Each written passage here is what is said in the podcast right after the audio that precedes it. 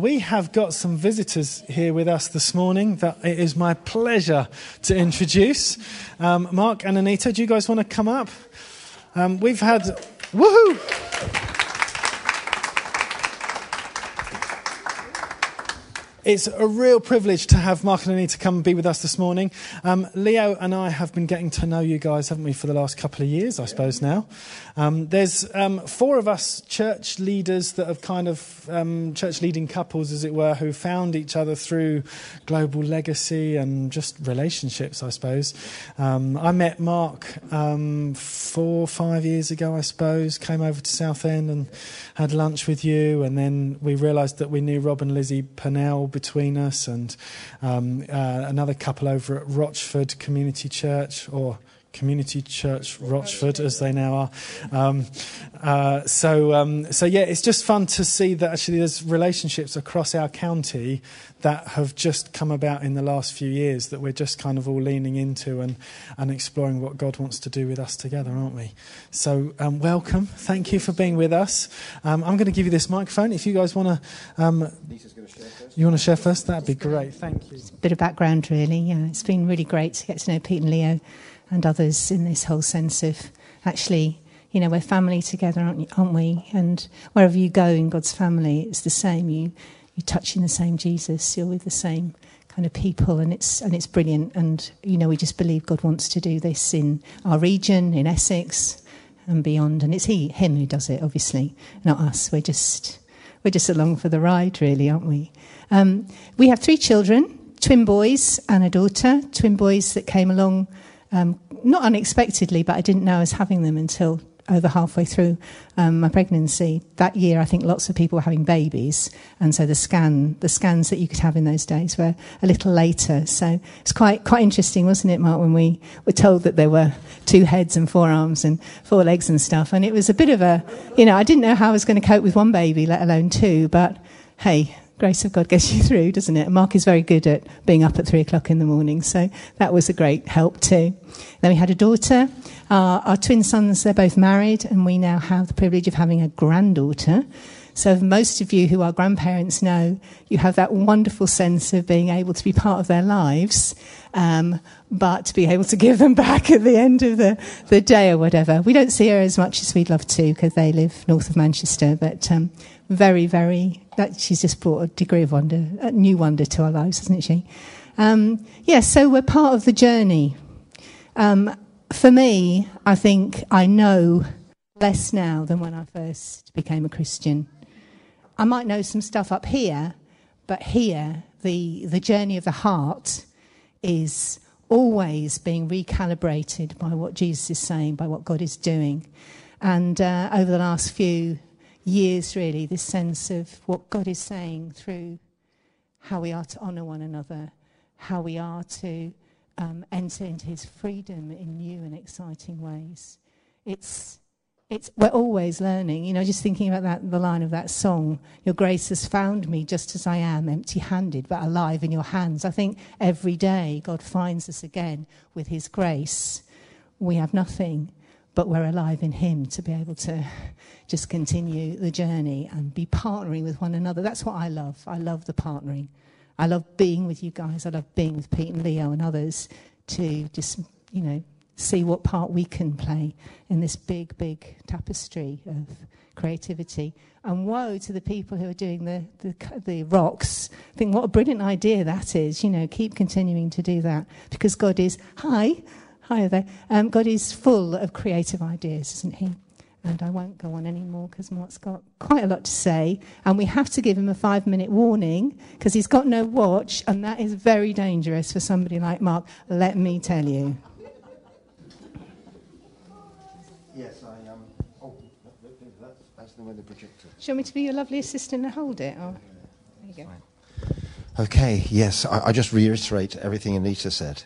Um, but um, I, am going to need a 10 minute warning and then a 5 minute warning. Is that okay? I mean, really seriously. Um, because my, my excuse, you see, is that when you preach the word of God, you're into the eternal word. And when you're in the eternal, like, what does time matter? But apparently it does. So you just got to make sure you're disciplined.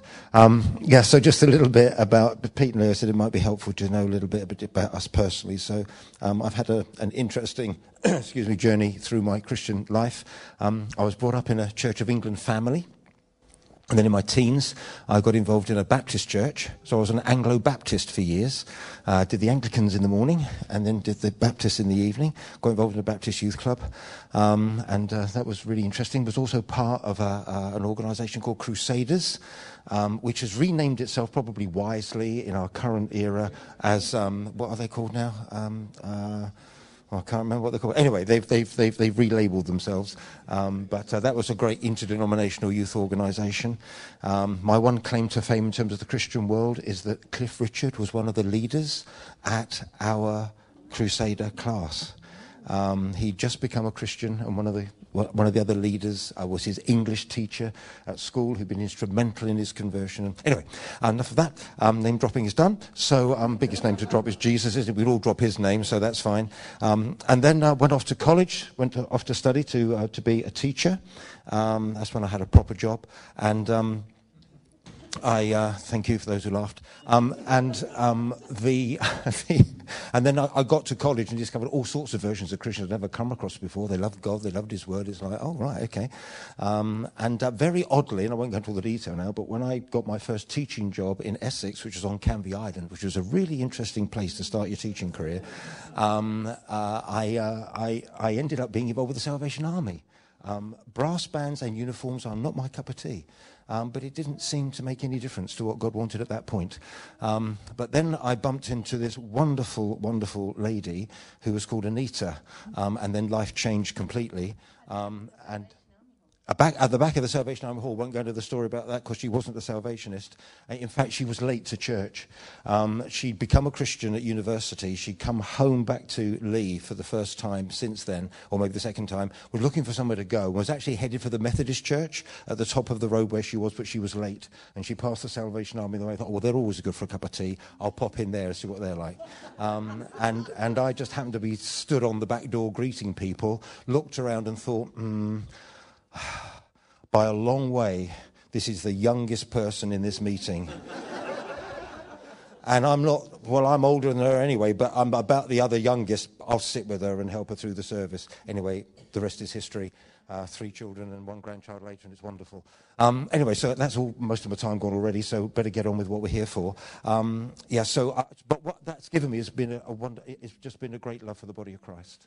Um, and uh, everywhere I've been, whatever part of the body of Christ I've been, and I've met women, men and women who love God, love His Word, love His presence, and I've learnt so much. Um, and in these sort of days of, of connection built on relationship rather than structure. Um, it's really great because when I come across people in other settings, I kind of get them, I get their language, I get their setting, I understand, I honour them, um, and it just helps the flow of communication. So, there we go. Um, also, out of the song we sang this morning um, about uh, he's fighting our battles um, and he's won every battle, um, I just wanted to say something which I think, well, it, it, it's, it's, a, it's an encouragement for every one of us, actually, but I think in particular there are some folks here who will be encouraged to understand this. Um, when you were born again, you were born from and into Jesus' victorious life. Within your spiritual DNA, you are a warrior because you've been birthed into the victory of Jesus. And so you can face any circumstance knowing that built into your DNA is the capacity to be a warrior and Jesus has already won the battle. I hope that's an encouragement to some of you. Okay, so um, uh, yeah, I just chatted with uh, with Pete, and it's been great getting to know these guys. Um, and their passion for God and their passion for His purposes and the kingdom. Um, like it, it's talking with them over the last little while. You know, we've been on a very similar journey. Um, we, we came from a classic like house church background in the 70s. Um, and we've been on our journey, and we have been in and out of new sort of new uh, church streams, um, um, and all of them hot breakfasts really, not quite that many, but it felt like it at times. Um, but uh, at the moment, we're not part of a, of a network as such, um, and yet we're more connected in the body of Christ than we've ever been. Because it's all born out of relationship, not out of structure. Um, and, we, and we've just been on this huge learning curve. You know, what, is, what does relational leadership look like rather than positional leadership? What does relational authority look like rather than positional authority?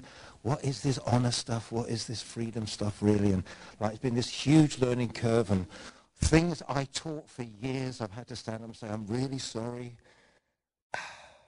Seeing it differently now. We're changing our perspective on these things because we believe God's changing our perspective. Had to apologize to a lot of people for things we taught that we thought were freedom at the time and actually was kind of locking some people out, particularly women. Um, and uh, we've just been on our journey. But God is gracious, isn't He? He's good, always good, relentlessly good and kind. Um, and uh, He's going to help us through. And fortunately, a lot of people have also learned how to be forgivers and to forgive those of us who've been in leadership who have not always led well. Um, and we're grateful for that. So I just wanted to uh, just focus a little bit maybe on um, uh, how our relationship with God works individually. Um, we've, we've been on this huge journey and we do, do a lot of stuff at home um, on sort of like relationship with each other. Relationship is key. Love is the highest peak um, and all that kind of stuff. Just learning it all the time. But of course, all of this can only happen if we're really connected well with Father God and Son and Holy Spirit. Um, and uh, so I just thought we'd spend a few minutes just having a think about how does that relationship with God work. And I, and I, I have to apologize, but I have a bit of a funny preaching style in that when I'm preparing, I really feel as though I get the words I want to share, so I actually write them down and print them out, and then I read them. Um, I hope that isn't off-putting, but it's just how it works for me, and I hope it works for you. Um, so just thinking about human relationships. Um, do you look for chances to be with people you love? Do you give people you love your focused attention? Do you find out what blesses and gives pleasure to people you love? And by the way, if you've never come across Gary Chapman's The Five Love Languages, um, get that book and read it in terms of understanding how to connect with people and for them to feel loved in a way that works for them, which doesn't necessarily work for us. Do you put the needs of people you love above your own? Do you listen to and take advice of people you love? Do you share the good and the bad, the joyful and the painful bits of your life with people you love? Do you celebrate the qualities you admire or are grateful for in those you love when you're with others and they're not present? Do you plan good stuff to do with those you love? London sounded like a fantastically well planned, good stuff day. So, and, and I'm guessing that you will be answering yes to those questions in terms of human relationships, where the foundation of that relationship is a genuine love for one another. So, I, my, my, question to myself and to all of us this morning is so, how is that working in your relationship with God? How much do you love God and long for His presence? When was the last time you spent unrushed time with Him? And ask Him how He felt about that. And how did you feel after that? Do you spend time with Him like that often enough? What do you think, say, and do that brings a smile to His face? need to refer to our granddaughter. She's just coming up to three. We get regular clips, video clips via WhatsApp about what she's, the latest thing she's just done. It brings a smile to our face. What's the last thing you said or did that you know brought a smile to your heavenly dad's face? In what areas of your life do you find it easy to put his will before your own? And in what areas of life do you find it hardest to put his will before your own? And right here, right now, bring to mind an area where you once struggled to put his will above your own and now it's no longer a struggle. Can you do that? Can you just reflect on your relationship with God and rehearse right now an area that at one time you know it was really hard to put His will above your own, but now you've broken through and it's okay. So let's celebrate right here and right now the freedom and the peace that agreeing with God brings. Because that's what happened. when you got aligned with God's will, when you surrender to His will, the fruit of it is peace, and the fruit of it is strength. And now you're bringing more Christ like into the world through that bit of your life. You're bringing more Christ likeness into the world. Because He was all about your will, not mine, be done. Do you listen out for the wisdom, direction, and voice of the Holy Spirit in every part of your life? You know, we still sometimes as Christians have this very strange uh, sort of secular and spiritual divide in our thinking. And that somehow Holy Spirit is involved in the spiritual bits of our life, but the practical bits of our life are the practical bits, and He's not involved in that. It's just not true. It just isn't true. Um, and uh, yeah, do you, do you look out for the Holy Spirit's wisdom, direction, and voice? How frequently do you read the Bible? So that the author, your father, can speak to you through the Holy Spirit. There's recent, a, a, recent survey was done of charismatic evangelical Christians as to how frequently they read the Bible. It turned out to be a survey of how infrequently charismatic evangelical Christians spend time with God in His Word. It was a surprise. What's the latest thing the Holy Spirit has said or shown you from God's Word. He shows us all sorts of things in all sorts of ways, but what's the latest thing He's shown you from God's Word? Being receptive and responsive to His Word and His Spirit is part of what it means to love Him. What's it like when you let God into your experiences of life? And what's it like when you leave Him out? What's the best bit of your life at the moment? Uh, I, I just have a think about that. What would you define as the best bit of your life at the moment? And don't go all spiritual, just be real. And it, and it, may be something that's actually very, very, in that sense, like on the spiritual end of the spectrum, but it may not be. But what would you say is right now the best bit of your life? And what is God saying about that? And what would you say right now is the worst bit of your life? What's the bit of your life that if you could, you would cut out of your life and put aside and leave behind?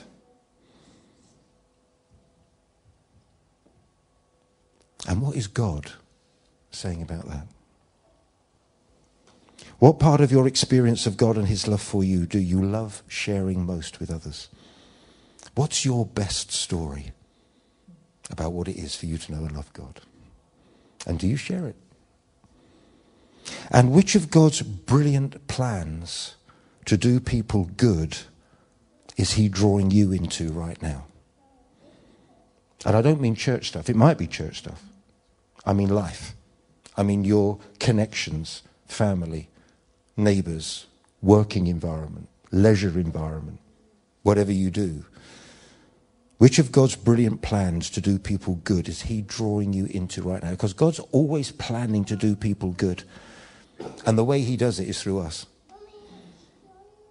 And what is the dream? What is the plan, the purpose God wrapped you around and put you on earth to fulfill? Because there was one. It's why you're here. It says in His Word that before the foundation of the world, He knew us. Before anything was created, you were in his mind's eye. The time when you would be born, the place where you would be born, the context into which you were born were known to him before anything was created. And he had a plan, he had a dream of something he wanted to happen on earth.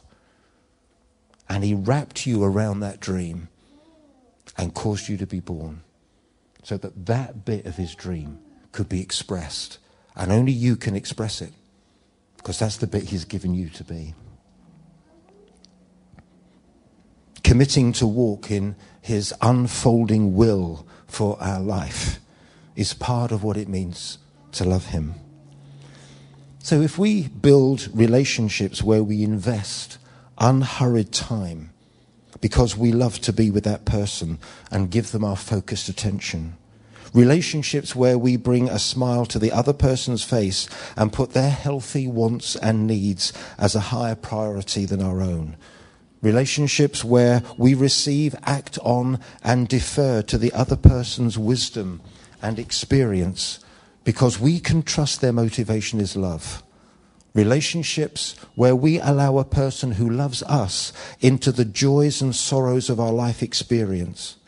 The love for someone else that spills over into celebrating who they are with others when they aren't around relationships founded on love, where we dream and make adventurous plans together. If we have relationships like that, we are the richest people on earth. In relationships like that, we grow to know one another better and better. We come to appreciate one another more and more. And love between us gets stronger and stronger and deeper and deeper. And we discover life as God intended. And there's a very simple answer to the question why is it like that? It's because God is our Heavenly Father, our Papa in heaven, our spiritual dad, and that's how He designed us. We are made in His image, and that's what He's like. That's how He wants to connect with us, how He wants to connect with you. He wants you to know without a shadow of doubt that He loves you with all his heart. He loves to be with you. He loves to give you his unhurried time and his focused attention. He loves to bring a smile to your face. He loves to make your healthy needs his priority. That's why he came to us in Jesus. And he knows what we need better than we do. He loves to listen to what excites you. And he loves to enter into every single part of your experience of life. He loves celebrating who you are. He has put gold and precious jewels into every one of you. And he keeps speaking to them to draw them out until they shine and sparkle and display his splendor in the way he always intended that they would. And he loves to help you discover the dream he wrapped you around and then partner with you in seeing that part of His will become visible on the earth as it is in heaven. He is absolutely committed to His relationship with you going as deep and as becoming as strong as you will allow it to be. Because the amazing thing about God is that He will not force Himself. He aches and He longs to be so much to us, but we determine what he can be to us. We've sung of the almighty, all powerful, amazing God, and yet he will limit himself in your relationship to how far you're prepared to let him go. Because he loves you and he won't enforce himself on you. But he longs also to expand our experience and our knowledge of who He is and what He's like and what He wants to be to us. How we do? Okay, okay. So uh, John, uh, there's this amazing story um, between John and Peter after the resurrection. It's in John 21, 15 to 17. It's the story when Jesus was making breakfast on the beach. That's a great way to be a friend of Jesus, isn't it? Have breakfast on the beach. What a great idea that is. When they'd finished eating, Jesus said to Simon Peter, Simon, son of John, do you love me more than these? Yes, Lord, he said. You know that I love you. Jesus said, Feed my lambs. Again, Jesus said, Simon, son of John, do you love me? He answered, Yes, Lord, you know that I love you. Jesus said, Take care of my sheep. The third time he said to him, Simon, son of John, do you love me? Peter was hurt because Jesus asked him the third time, Do you love me? He said, Lord, you know everything. You know that I love you. Jesus said, Feed my sheep. Do you love me more than these? there are various interpretations to these in the light of Peter having said before Jesus was arrested and killed that even if everyone else ran away, he would stick with Jesus and then went on to publicly deny knowing him or having anything to do with him three times. And this is the first personal encounter between Jesus and Peter since then. Peter, do you love me more than these? Did Jesus mean the miraculous catch he had just provided after their fruitless night's work? Peter, do you love me more than the miracles I make possible? And that's a good question for some of us in the light of us pushing into the tipping point, into the supernatural and healing. And it's a right tipping point to press into. But do we long for the miracle more than we long for the person who makes them possible? Let's get the balance right. Did Jesus mean, Do you love me more than these others love me? Not as a competition. I love Jesus more than you love Jesus. But maybe, Peter, you once said, even if all others desert you, I will never.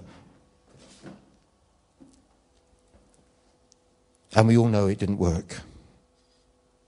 Do you really love me more than these? Because that's what you said, Peter. Or can your love for me falter as much as theirs? Peter, I'm going to give you responsibility to care for my flock. Let's not have any of this, I love him more than you do. I serve him better than you do. I sacrifice more for him than you do nonsense.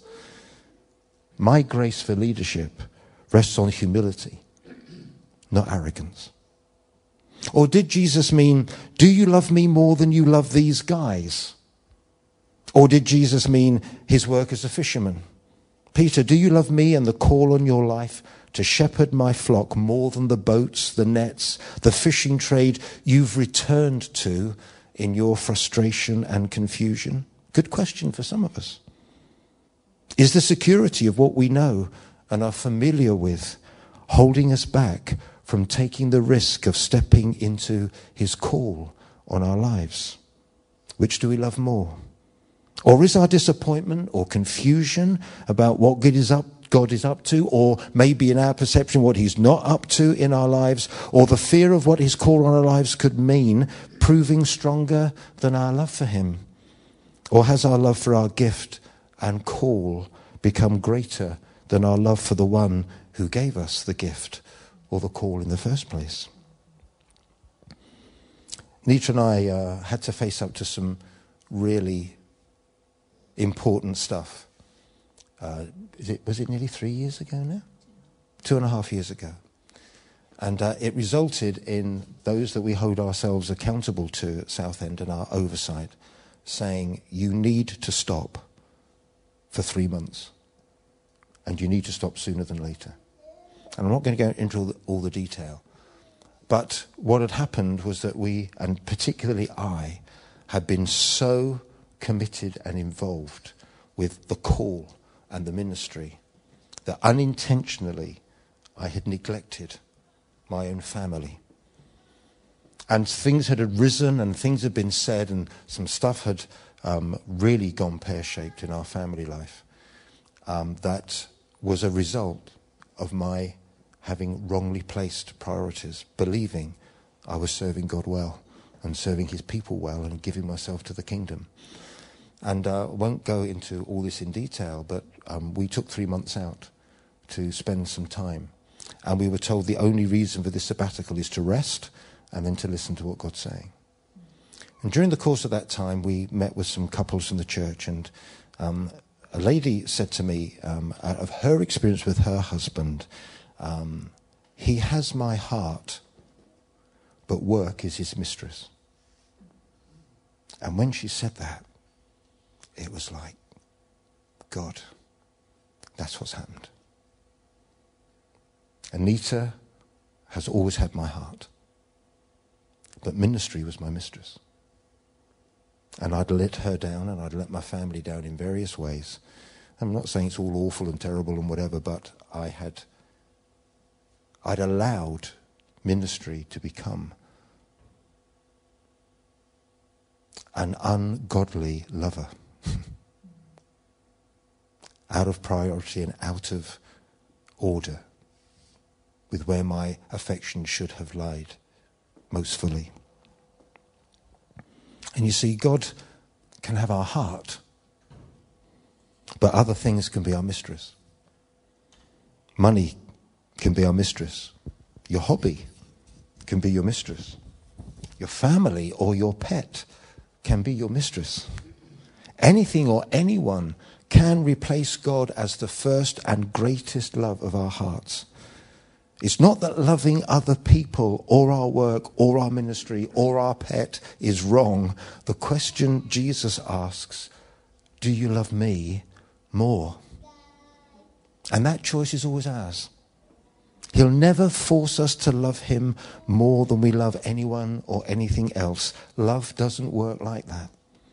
But if we have recognized that Jesus has done for us what no other person or the biggest bank account in the world could ever do for us, if we have recognized that Jesus was willing to leave everything he had a right to in heaven and come to earth so we could really see what the Father of heaven is like, if we have recognized that Jesus' self sacrifice on the cross and the resurrection has brought us forgiveness, deliverance, cleansing, and healing, and provided us with 24 7 access to the Father's love and the throne room of heaven, if we've recognized that Jesus' resurrection and enthronement in heaven means that through the Holy Spirit, God's own love, life, and presence takes up residence in our hearts to give us the power to live as He's always intended.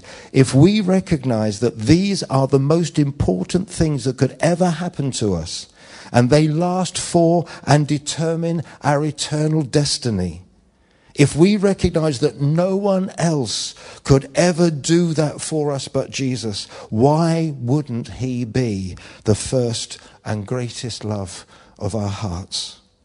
Which other person or thing could ever say, I love you more than Jesus loves you? So why wouldn't we look? Why would we look anywhere else to experience the deepest, highest, widest love we could ever know than to find it in Him.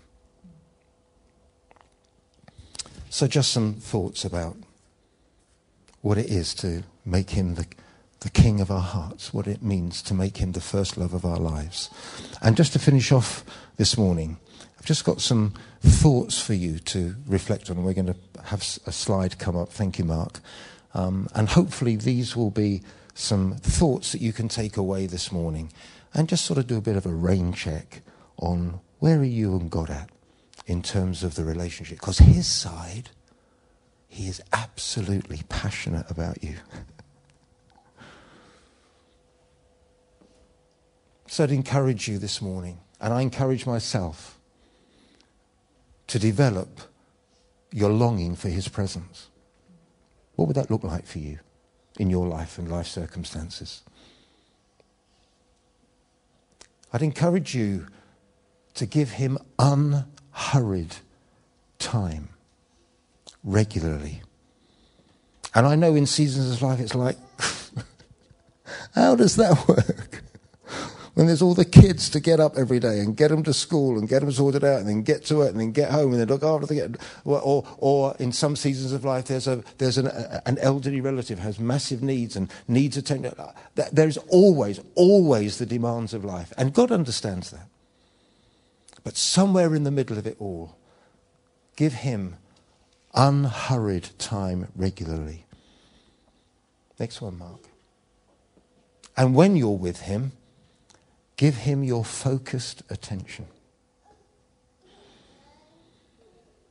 So many of us, are testimony, we, we sit down to talk with God, and then we find that our minds are somewhere else. Like that, that background tape that's playing all the time, the things to do, the things we're concerned about, the things we're hoping for, like, and, it, and, and just the tape begins to play. And you think, oh, I was talking to you just a minute ago, and now I'm thinking about this. Well, if your mind wanders, chase after it, bring it back, and get it focused where it should have been. For that purpose, for that time, because that's what the focus is for that time. Think thoughts, say words, and do things which bring a smile to his face.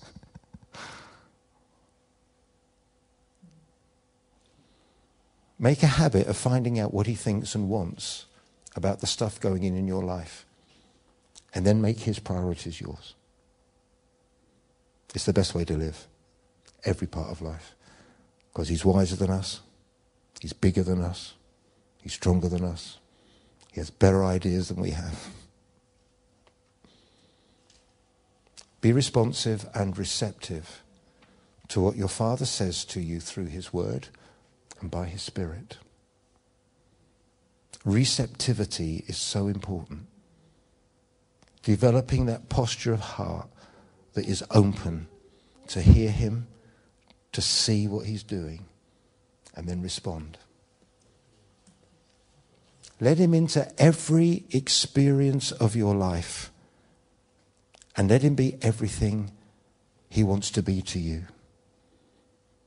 Don't have any no go areas for God in any part of your life experience, any part of your marriage, any part of your parenting, any part of your working life, any part of your shopping, any part of your holiday. It's funny, you know, sometimes you see this it's this sacred secular divide thing. You know, Christians go on holiday and somehow or another you can do things and say things on holiday that you wouldn't when you're at home. How does that work? Because God's in Mallorca as well as in Chelmsford, mm-hmm. or wherever you go on holiday. And it's not like, oh, God's here, I can't do that. It's like, if you feel that, why would you want to do it then? What's that bit of escape about?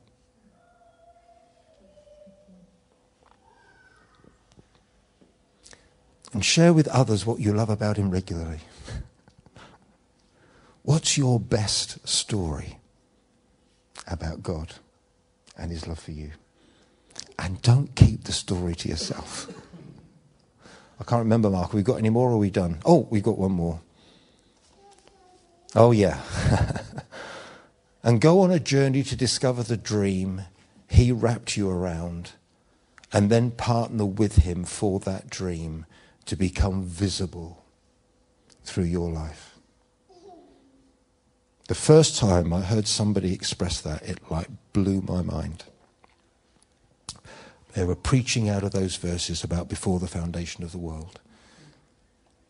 And the thought that God had a dream of something he wanted to happen on earth and he wrapped me around that dream and caused me to be born so that bit of his dream could be fulfilled on earth. Isn't that amazing? It's true for every single one of us. There are no also rans in the kingdom. So I hope some of that is helpful to you this morning. We just love hearing about your journey and how your journey with God. The move to the new premises is going to be so good. We, we, we were nomads for a number of years. We know what like arriving, setting up, packing up, getting out by the deadline, which is why speakers have to stop when they're meant to stop, stop um, and all that kind of stuff. We, we, we, live, we lived that way for a lot of years. And uh, to have your own building, to have a base where you can be established, it's going to be such a great part and what God has for you in terms of your journeying together, the impact, what it will look like for Chelmsford to be transformed by you and other parts of the bride of Christ, and what it will look like for Essex to be transformed by us collaborating together and seeing what God's agenda is to change the reputation by which Essex is known. Wow, that's a good dream. God bless you. Thank you so much for the opportunity to come and share with you.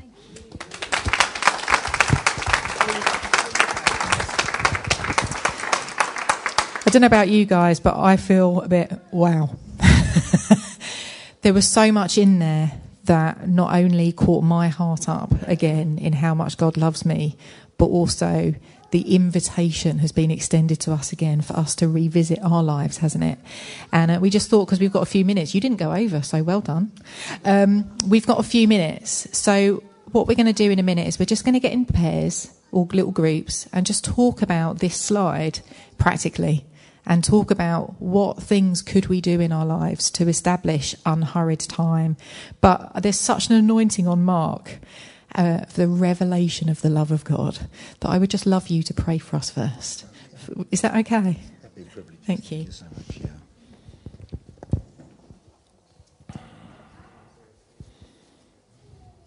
Can I just encourage you before I pray? Can I just encourage you to, whatever this phrase means for you, look up into his face. Whatever that means for you. But look up into his face.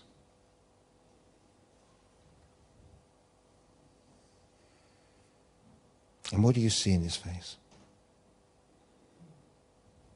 What's in his eyes? What's dancing around his mouth? What's coming out of his mouth?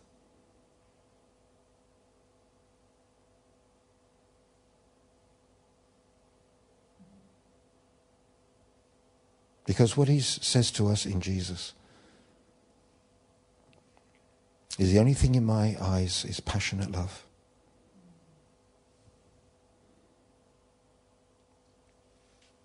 Dancing around my mouth is laughter and a smile. Because you are my son, you are my daughter. And with you, I'm delighted, I'm well pleased. Because you're in Jesus.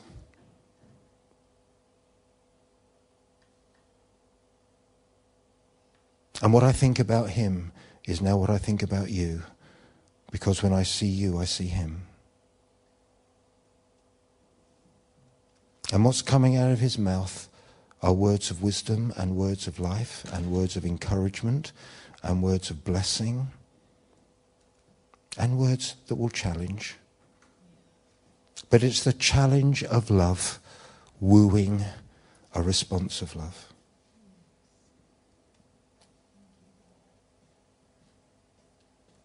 Thank you for the sense of your heart for us this morning, Father God. Thank you for the passionate love that took Jesus to the cross and beyond the grave into resurrection life. Thank you for the shout of victory and praise in heaven when Jesus ascended and took his rightful place and opened a new and living way for us to have direct access to you 24 7 with nothing to stand in the way.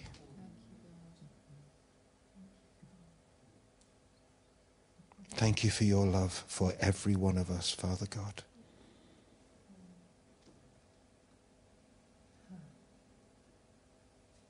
Show us how to love you well.